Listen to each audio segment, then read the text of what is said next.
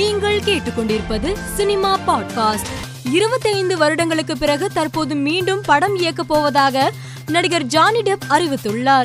இவர் இத்தாலியின் பிரபல ஓவியரும் சிற்பியுமான அமேடியோ மோடிக் லியானியின் வாழ்க்கை கதையை இயக்க உள்ளார் என்பது குறிப்பிடத்தக்கது. நடிகர் கார்த்தி நடித்துள்ள விருமன் படத்தின் வெற்றியை கொண்டாடும் வகையில் ஏற்பாடு செய்யப்பட்ட நிகழ்ச்சியில் நடிகர் கார்த்தியுடன் அதித்தி சங்கர் கபடி விளையாடிய புகைப்படங்கள் சமூக வலைதளத்தில் வைரலாகி வருகிறது. இயக்குனர் வம்சி படிப்பள்ளி இயக்கத்தில் விஜய் நடித்து வரும் வாரிசு படத்தின் படப்பிடிப்பை செல்போனில் படம் பிடித்து சிலர் இணையதளத்தில் வெளியிட்டு உள்ளனர் இந்த புகைப்படம் வலைதளத்தில் வைரலாகி வருகிறது. இயக்குனர் சங்கரின் பிறந்த நாளுக்கு வாழ்த்து தெரிவித்துள்ளார் நடிகர் கமல்ஹாசன்.